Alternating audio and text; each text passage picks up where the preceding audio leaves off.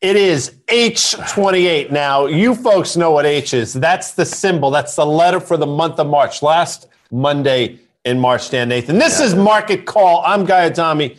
I'm always joined by Dan Nathan. But look, we're sitting next to each other. And you know why that is? Because we're coming to you live from CME Group in Chicago, Illinois. We are here, people. And today's Market Call is brought to you, guess who? CME Group, where risk meets opportunity. And of course, Open Exchange, because they manage the virtual meetings that matter. But effectively, this is not a virtual meeting. This is we're sitting next to each other. This is a real meeting. But it's virtual for anyone else who's watching it. You and I are here. You know what I mean? And we're actually overlooking the river right here. We're on South Wacker, right? Mm-hmm. And we're overlooking the river right there. And Seine. No, it's not the Seine. That's in Paris. I was hoping there'd still be some of that green water in there. What do they do? No. I think that sort of dissipates over time is my sense. It lasts for a few days post St. Patrick's Day. Then it sort of dissipates. Like most things, it flows into a larger body of water. You know what's dissipating right now? Your attention span. No, remember that market sell-off that we were in the throes of just a couple weeks ago? And the market participants, at least in the equity markets, were kind of focused on a whole host of things that they haven't seen in a very long time. Stock market, I think the S&P was down 15% of its lows. The NASDAQ was down 23%. And they've actually had an absolute rip over the last couple of weeks. What's going on here, guys? Last week was remarkable, the way the market came back. Caught me off guard. And listen, I think people try to explain it in retrospect. I have no explanation. I'm not quite sure what the market's looking at, but there's hold on. Okay, Tuesday. The day before the Fed meeting, I said to you, the market started picking up a little bit. We had that day on Monday, and I said Tuesday, the day before the Fed meeting, I said, Guy, do you think they sold the rumor and they're buying the news? And you said, matter of fact, that's going to happen.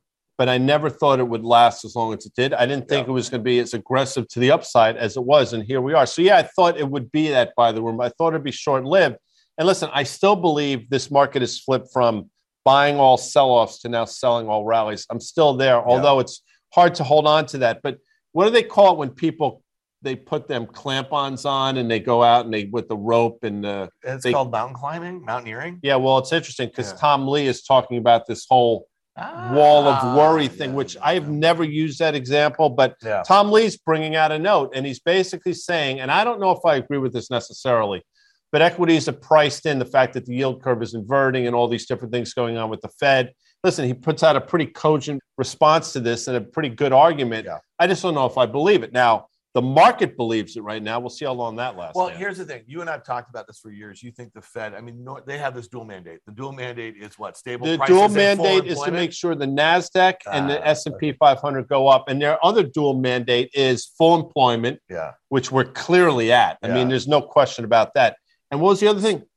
Stable prices. Oh, stable prices. So you don't think we have stable prices? Well, if you watch the bond market over the last year and a half, it's anything but stable. But I'll save that, Dan. Please continue. No, what I was going to say is, listen, Nostradamus. I mean, the point is now they have a quad mandate. And I just don't believe that everything that we don't know. And Tom's point is this. It's like markets climb walls of worry, all right? And at this point, we've had this sharp rally off of those recent lows. We sold off into the Fed basically doing their first interest rate hike since 2019, and then they basically signaled that they're going to fight inflation very aggressively, right? And so if you think about what's going on right now, I mean, like to me, okay, I believe that stocks at this moment in time, Guy, have priced in what they believe the Fed is likely to do in a way. And we're going to look at the CME FedWatch tool, what's pricing in for the next meeting in May here. So the point is, he's saying, market participants know what the Fed's going to do, but all that other uncertainty, Guy, that's the wall of worry. That's the stuff that I don't believe is really. When the Fed was accommodated for the last 13 years, specifically when they really threw fuel on the fire in the height of COVID, you could have said, well, we know exactly what the Fed's going to do. They're putting $4 trillion in the system. Correct. Market rallied for a year.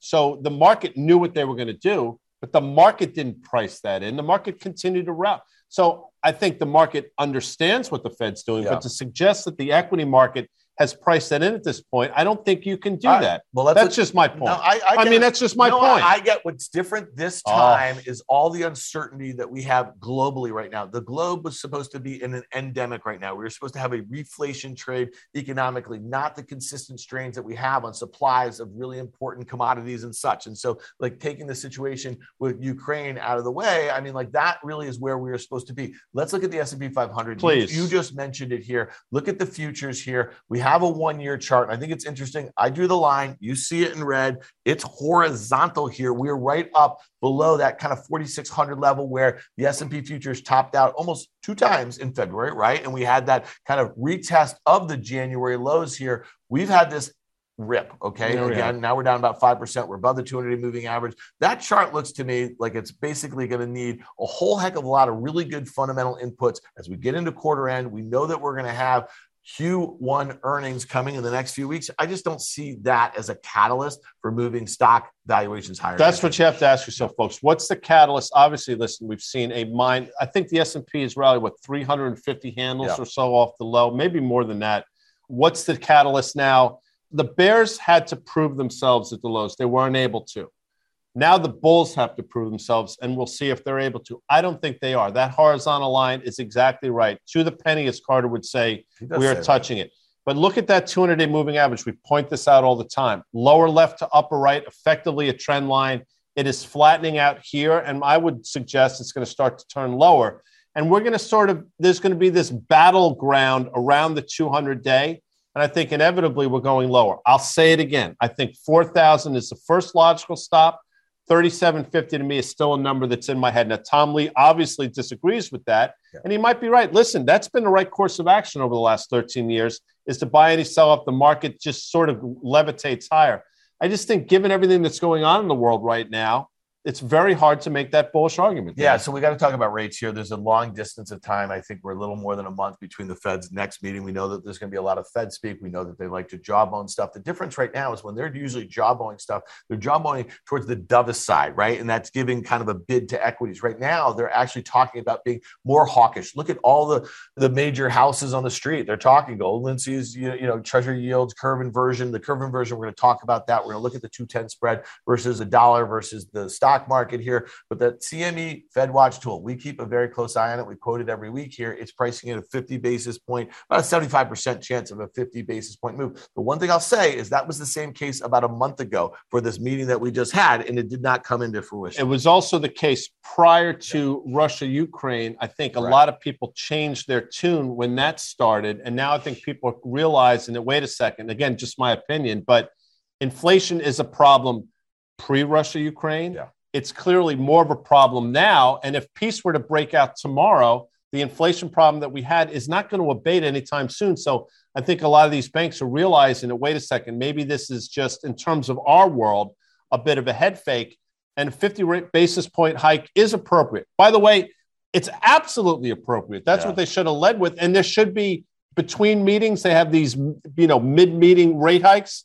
You should see one of those. You really want to wake up call? Do that because hold on, that's really important. That's here. really what they should be doing. You and I, over the course of the last 20 years, we've gotten accustomed in crises, and this is what also is different this time, Guy. We are in a crisis right here. Yeah. But the Fed's crisis. Well, what's the crisis? The crisis is inflation. Correct. Yeah. So they've never had that issue, right? So the before, when they would do a surprise rate cut, it would be actually just stoke inflation, right? Just stoke risk asset prices. And so your guess is as good as mine. If they come out and they do that between that early May meeting, I don't think it's going to be the thing that stock market investors would be happy to see. But let's look at this one chart, because this is kind of a weird one here, Guy, and I just thought I'd throw it up here. This is a 20-year chart of the S&P 500 versus the 210 spread here. And you can see the instances when it inverted back in 2006 and then again in 2019. And recessions did follow, no doubt about it. Stock market will continue to rally, I guess, into it until we really start to think, okay, the likelihood of a recession's here,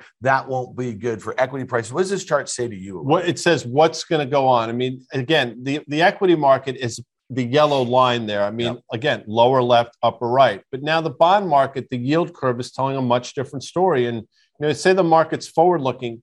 To a certain extent, it is. What that's telling me right now is the market still believes, for whatever reason, the Fed is still going to be accommodative at some point, and or this economy is going to resurge in the back half of this year. But I don't think either are going to happen. I think the Fed absolutely has to put the brakes on. And I don't think the economy is going to be nearly as robust, which means what? Means earnings go down, and you no longer have the Fed backstop. So you had complete tailwinds for the last decade or so. Those tailwinds at least now have gone away, if not become headwinds. Well, it's funny. I mean, your point is if they go from this really, hawkish stance where they've signaled, 6, 7 rate hikes, and we know that some banks or strategists, economists are suggesting maybe 7, 8, 9 over the next year and a half or so. If they do flip the switch and they go back to being dovish, that means that we're disaster. A whole host of trouble. But here's the thing: this is the one reason why I think you have to be skeptical for the risk that this S&P at least could get back to unchanged, down only 5% of the year, because we know that these massive mega cap stocks, tech stocks in particular, are driving the train here. If you look at the NASDAQ in particular over the last few weeks, the month of March here, you see that Tesla and Nvidia, the ones with that were like the $1 trillion names, or kind of flirting with $1 trillion market cap prior to the market sell-off. We know the MAGA names, the Microsoft, the Apple, the Google, and the Amazon, all were north of about $2 trillion or so.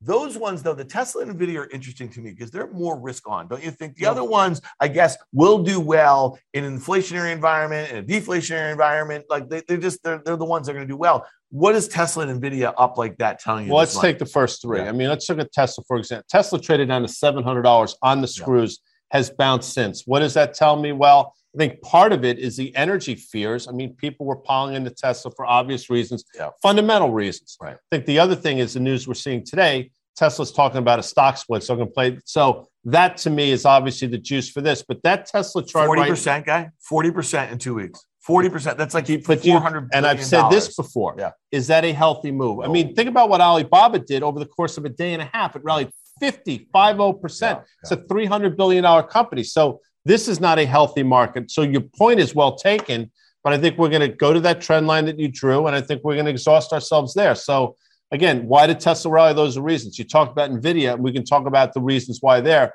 But this Tesla, I think, the only reason the NASDAQ has any legs today, obviously, is on the back of this. Yeah, well, let's look at the NASDAQ 100 futures here because, look at this thing. And I think it's interesting. It looks very different than the S&P 500. Obviously, it sold off, to a larger extent. So, really worse relative strength to the S&P 500. We know that there's lots of names that are down 50, 60, 70%. Those major names, though, I don't think any of them were down 20% at their lows. When I say the Microsoft, the Apple, the Google, the Amazon, and they kind of really held it together, but it's still below its 200-day moving average. Again, just like that kind of 4,600 level in the S&P futures, that 200-day at 15,115 or so, that to me looks like a good level to take a shot as we go into quarter end, the potential for guide downs or negative pre-announcements in early April and into earnings season. I think you want to fade it. I agree with that. And if you look at this, you mentioned this is not nearly as good looking a chart as the S&P was in terms of futures. Without question, here we have not breached the 200-day moving average to the upside. We're trading right up to it. And if you look at that high we made 4 or 5 months ago, the S&P made a new all-time high. The NASDAQ was unable to do that. That's something to keep into consideration. And again, the 200-day moving average, lower left, upper right, flattening out. If we have that rollover that I think we both think is coming, that 200 days is going to start to roll over as well. And then I think that taking out those lows we made literally just a few weeks ago, I think is inevitable. And you mentioned the reasons why, and I think they're all right in front of us. Listen, you've had a heroic move in Apple from that sort of 153-ish level. Yeah. I mean, think about where we rallied up to back in news last. That's a good segue. You know why? The Apple? You going there? Well, did I just jump the gun? I mean, no, I don't know. I know, but I thought it was really interesting because even today the headline is because because the Chinese are locking down. Remember in Ocean's 11 when Brad Pitt... You're Clooney? I'm Pitt? I'll be Clooney. Ish? Well, but not that anybody particularly cares, but Brad Pitt was born on December 18th, 1963. Oddly enough... Exact same birthday. You. Now, the scene I'm talking about is when he gets Brad Pitt out of jail and they go in the elevator and he has this little thing he says... Yeah. And then Clooney says to Brad Pitt, did I rush it? And Brad, just a little bit you did, but that's what you just did. All right, but let me ask you this. What was one thing that Brad Pitt was doing throughout that entire movie? He was eating. Yeah. Yeah. I loved it. He had like yogurt. Yeah, whatever stuff, it was. It was just fruit salad. Yeah. All right, we're getting off the rails there. Sorry about that. All right, but here's the thing I was going to say. Yes, Apple and what's going on in China. You're 100% right. That's where you're going. Please. Okay. Well, I mean, listen, you know, they just locked down a city of 25 million people. Yeah, so Apple's cutting down. A city of 25 million people. That's crazy. That's like the Central America. So think about that. And again, so with all that's happening there, obviously. But it doesn't budge. Doesn't until it does. I think again, for Apple specifically, I think the market participants seem to be using that as a safe haven asset. They're like, you know what, we're going to get out of some of these high valuation, high growth names. We don't want to be out of the market entirely. Let's find a place that we can sort of wrap our head around in terms of valuation. You would say correctly that you might think you're in for valuation reasons. It's not nearly as cheap or as inexpensive or as attractive as you would think. It's Apple, I get it.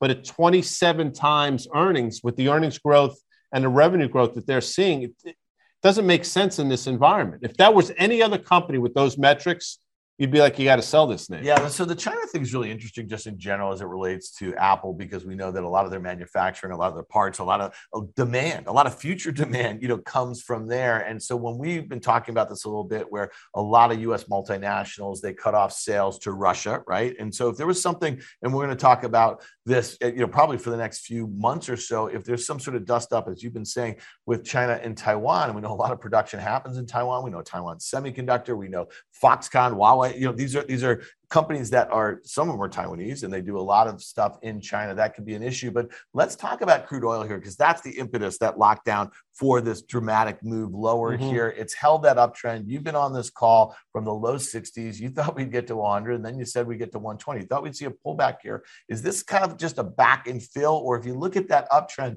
that we have and you see the 200-day guy all the way down there near $80, if there was a de-escalation in the situation with Ukraine, is this thing going right back to 80? Well, that's the next leg lower. So what you just described is the reason why crude probably gets back to that $80 level. And effectively, though, still being an uptrend that we've been in for quite some time. The fundamentals of oil have been in place not only for the last 6 months, probably the last 18 months. And now it's starting to come to fruition in terms of the price. Yes, I thought we'd trade 120. It did. We thought it would back and fill. It did. And then I thought we'd have another leg higher. We did. Today's move is disappointing for the bullish thesis, obviously on the back of the news that you just mentioned, so I understand it.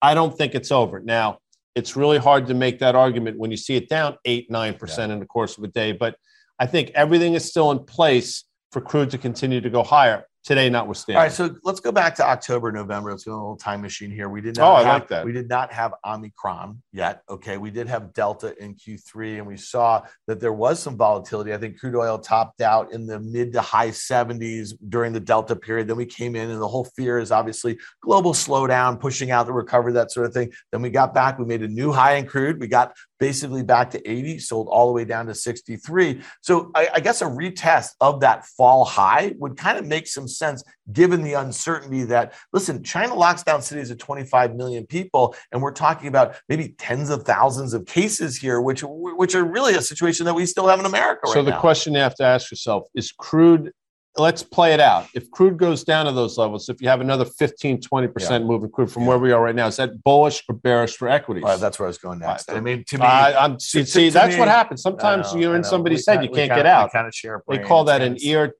bug. But that actually speaks to, I think, some of the things that Tom Lee's talking about, what's priced into equities right here. What's not priced in possibly is crude oil going back towards $80 or $75. And that could be the thing that has the S&P unchanged in the year. I did get an email from somebody, Tom, who likes to kind of pick at some of my commentary on Fast Money on Market Call. He thought from when I got left for vacation in early March to when I got back a week and a half later, he thought I changed my tune. What I'm trying to do is think about what are the ways that I could be totally wrong on the S&P move, and that would be it. I think if you saw commodity prices come in, that would signal that maybe the Fed has the opportunity to take their foot off the pedal a little bit, Guy. Do you know who Burgess Meredith was? He was Mick, and first of all, he played a lot of things, but Rocky made him famous. He was, I think, he was in the Batman too, back way in the day. Oh, the original show. No, but you asked me why you saw that first run. I did. You say why you bring it up because in Rocky 2, I believe they're in a ballroom when Rocky was working out. They weren't in like a gym. No, that was Rocky 3 actually. Whatever. He thought he sold out basically. He totally sold out. Yeah. And then there was a piano player playing the Rocky theme, and Burgess Meredith mix said, you know, change your tune. So anytime I hear people say change their tune, you don't care. That was you're not. My point is, you're not changing your tune. They didn't change their tune in that movie. You're not. You're just looking at it through a different lens. You're trying to be thoughtful about this. What can I be missing? I think that's exactly right. I ask myself all the time, what am I missing here? Because I'm wrong all the time, as you know. So I'm just trying to learn from my mistakes. Well, here's one thing. I think it was interesting in Rocky 3 because he went Hollywood. He was wearing gold trunks. Okay. Yeah, he was. And he was wearing gold trunks. And you never changed your tune on the shiny metal. Maybe I should have, though. Well, I mean, listen, it's still acting pretty decently here. We have a chart, and we got to look at this. This goes back 20 years. You used to trade. I think this chart goes back. I started a lot longer. Okay, fair enough. But look at that thing. This is not a long chart here. And I know some of you guys are going to say chart foul, this and that, throw a flag or whatever. But the lines, they line up pretty well, those highs there. And look at that thing. We got to a new all-time high briefly. And you and I have been talking about it. Why is gold acting this way? We're going to get to Bitcoin in a second. But Bitcoin, which is the digital gold, why was that acting so poorly with inflation readings at 40-year highs? This chart is still pretty constructive here, Guy. I think Carter might say cup and handle sort of thing or whatever. I don't know what that is. Look, I'd like to think it's constructive, but it's, you know, you trade up and make those double tops. I mean, we topped out at the levels we saw in August 2020, and we sold off like, see, I did that. I was worried that I was going to make the snap, but I actually did it pretty well. That's not particularly encouraging. Again, if we're anything but cold and you said, God, how does this look? I'm like, I don't know. We sort of topped out. We couldn't get through those highs. It doesn't look all that promising to me. I still believe in the gold story. I still believe there's more chapters left here the same way I believe in crude oil. I'll say this, and this is important. Gold is a commodity in name only. Crude oil is a commodity. It has an end use. There's no real end use here. So it's a little bit of a different animal. But I do think the world shakes out right now to the benefit of the gold bulls. Yeah, I just say near term, we have a one-year chart of gold, the gold futures here. And you look at this thing here, it's still pretty constructive. You see that breakout level from February. You saw that spike. It's reversed here. It's kind of holding that near-term uptrend well above that 200-day moving average, which just flattened out. So that tells you it's definitely in consolidation mode, Guy. I don't really think we're done here yet, but I will say this. And if I asked you this question for two different movies, okay, two different groups of movies here, there's genres. There's some interrelation between the Rocky movies and your favorite, the Godfather movies. Yeah, and there is. Talia Shire. Oh, no, that's a commonality. But in terms, here's the other commonality. And I think this is widely known. If you said best Godfather and best Rocky, they both start with the same number. Two. I'll buy that. Fine? Commonality. I like that. Okay, well, there you go. All right, let's. Well, I will tell you, the original Rocky, that won Best Picture, didn't it? I think Rocky 2 also won Best Picture. Challenge. Did Godfather 1 and 2 both win Best Picture? I believe Godfather 1 and 2 won. Someone tweet us at Guy on that one. I'm looking down because we have questions coming in, Dan, but please continue. All right, well, let's just quickly hit the dollar here, the U.S. dollar index. That is the Dixie here. And we know that from the last time that the Fed started to try to normalize interest rates, they were doing it for different reasons back in 14, 15, 16 or so, we know that the dollar started to rally. And interestingly enough, crude oil went the opposite way. And crude oil was exacerbated those moves when the dollar started to spike. Here's a long-term chart of the U.S. dollar index here. And you look at this thing going back to those prior periods here. Look at where we found support. And you and I were talking about that 88.90 level for a while. What did it mean all there? The dollar coming in, U.S. multinationals kind of liked it. Do U.S. multinationals like a strong dollar with strong commodities? Not exactly. I'm just curious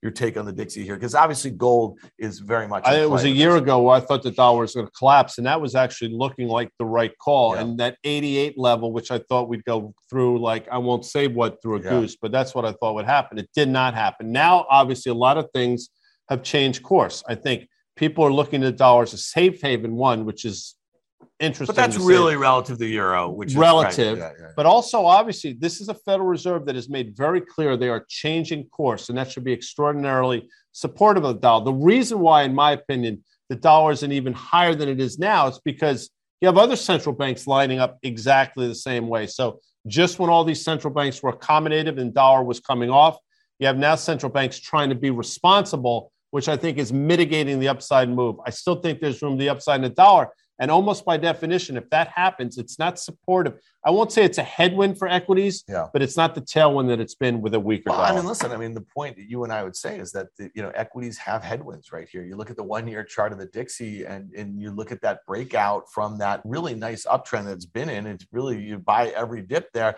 That looks like a really nice consolidation to buy. So, you know, your guess is as good as mine as far as what that means for U.S. corporate earnings guidance going forward in a, you know, I think in a, you know, with visibility is about as clear as mud. All right, let's hit this here. We're at CME. We're in Chicago. We are. We know they trade a lot of futures products. Nice outside here. Too. Well, look behind. I mean, it's a beautiful day. It's here. Anything but nice. It's literally in the 20s. Well, it's here. Cold. I'm just saying, but this is not, you know, this sort of weather's not for me. We have CME Group tweets. By the way, you should follow CME Group because I do. And I retweet their stuff religiously, as it turns out. They follow us. Look, too. CME really Group just delivered new options to help you manage cryptocurrency price risk.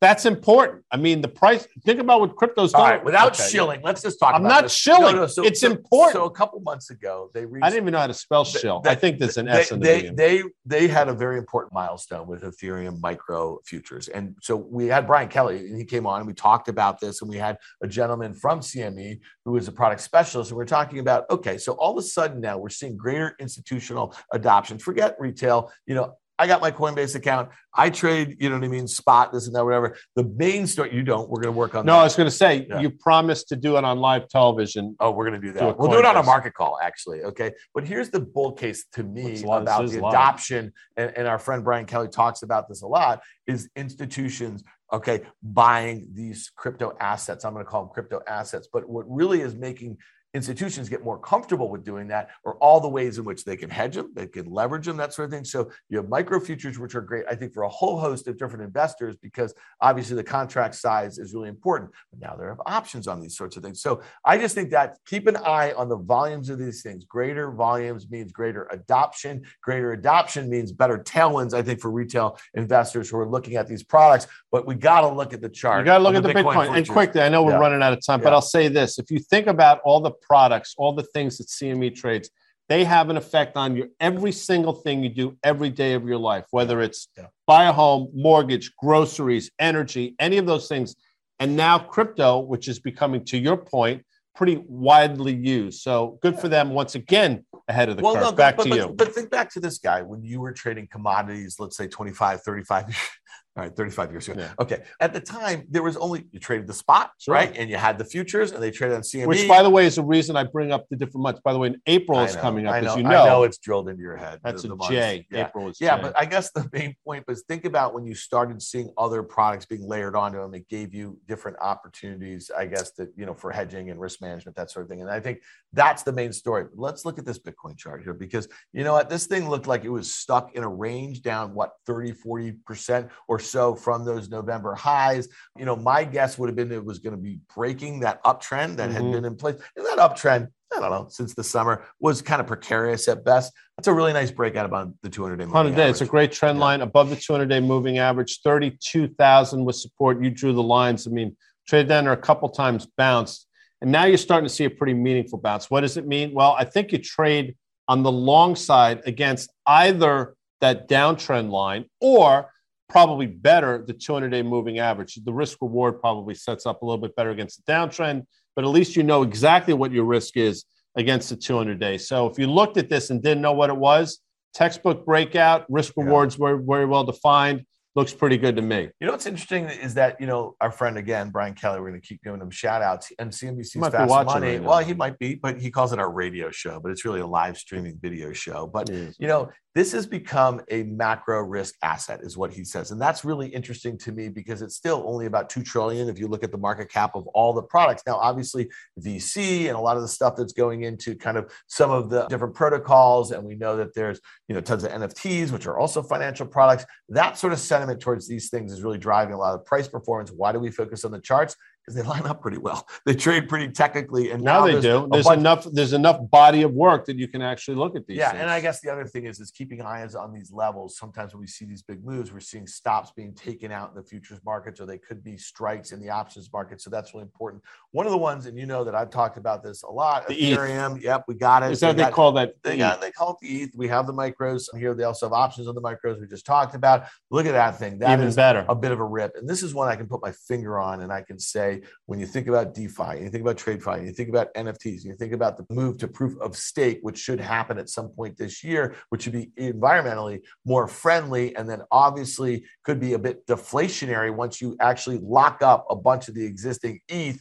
To me, this one is interesting. I buy it on dips. I can think if you have a move back to that downtrend, you want to buy it at the convergence of the uptrend and the downtrend. How's that, Guy? I think of hi-fi. When I was a kid, we used to have the hi-fi in our living room. Yes, we used to put it on. Did you see that? I tweeted that thing. You were tweeting at the fan. You were tweeting at your buddy the fan. Sure. You didn't even respond to it. It was an old guy, an old timey guy with a big, a big megaphone. Radio. No, it was a big radio. That's how you started listening to the radio. But before we got out of here, I was going to say it was an RCA radio, by the way. Okay, so now that Bitcoin appears to be breaking out, you say to yourself, who would be a really good guest for Market Call? Okay, if you could have a wish list of guests.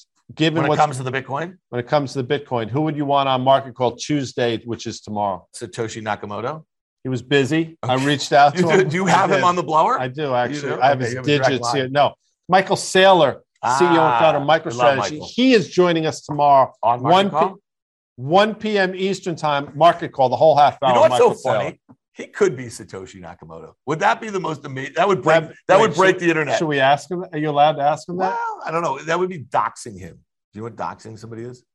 I got my pay doxed years ago when I was a lifeguard because I did something. All right, listen. So Michael Saylor, CEO of MicroStrategy, they own 125,000 Bitcoins on their balance sheet. He's going to join us Market Call tomorrow, 1 Eastern. That's it. 1 Eastern. We're here, so it's set. We're Central CST. State. Yeah. Throws me off a little bit. When we got off the plane, it was earlier than we got on the plane today. It's a crazy thing. Weird. But that's it. Wrap this sucker up, Dan, because we got to get out of here. It goes like this. Are you worried there's no copy in the thing? No, the copy's right there. That's it for Market Call. Once again, thanks to our sponsors. We're here at CME Group, where risk meets opportunity. Yes, it was a risk for them to have us here, but it's an opportunity for us. At Open Exchange, they manage the virtual meetings that matter for the top companies around the world. Hopefully you enjoyed this. I did. Tomorrow, same time, 1 p.m. Eastern time. As I mentioned, Michael Saylor, CEO of MicroStrategy, will be with us. Can't wait. Later.